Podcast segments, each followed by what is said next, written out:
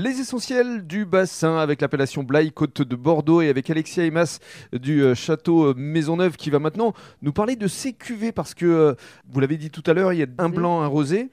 Alors parlez-nous justement de ce blanc et de ce rosé qui s'appelle le Garumna. Ouais, le rosé s'appelle Garumna. Ça veut Alors, dire quoi? euh, Ça veut dire Garonne en latin en fait. D'accord. Euh, et l'idée, je tiens à le dire, ne vient pas de moi, elle vient d'un garçon qui s'appelle Ludovic, qui est euh, propriétaire du restaurant Lulu dans la prairie à Mérignac. Et on a eu euh, Ah, d'accord. voilà, une petite rigolade, une franche Tout rigolade. Et on a pensé, euh, c'est lui qui a pensé l'étiquette et, le nom vient de lui. Voilà. En revanche, donc le contenant, ça vient de moi.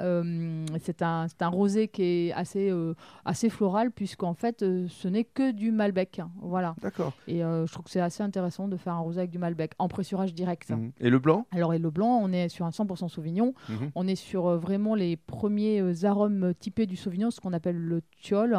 Donc, toute cette palette d'agrumes et euh, qui se marie parfaitement bien avec tout ce qui vient de la mer, euh, les huîtres, les coquilles Saint-Jacques, etc.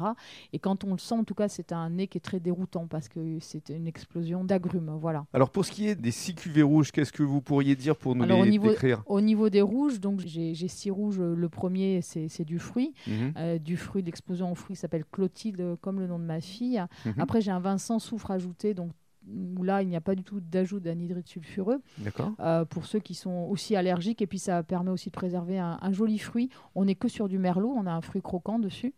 Euh, ensuite, bah, j'ai le rouge tradition qui, celui-ci, est la signature euh, un petit peu euh, de Château Maisonneuve, avec une majorité de merlot et un petit peu de cabernet sauvignon. Mhm. Et alors ensuite, là, c'est là où j'ai commencé à, à vouloir exprimer un petit peu plus euh, ce fameux triptyque euh, climat, terroir et caractère de la vigneronne, à savoir le KV euh, kilomètre vertical qu'a apprécié Stéphane, Oui. où là, on a les trois cépages présents sur la propriété à part égale qui sont le merlot, le malbec et le cabernet sauvignon. Mhm. où on est sur un vin assez gourmand avec une belle prestance en bouche. Ensuite, donc j'ai un 100% cabernet sauvignon. Alors c'est compliqué, je le fais pas tous les ans parce qu'évidemment, les cabernet sauvignon, il faut avoir une très très belle arrière-saison, sinon ça donne pas des jolies choses. Il faut être euh, sérieux là-dessus. Bien sûr. Et ensuite, j'ai un 100% Malbec. Alors ça, ça me tenait à cœur. Pareil, hein, le 100% Malbec, on ne peut pas le faire tous les ans non plus. C'est des vignes que j'ai euh, re- replantées euh, en 2014.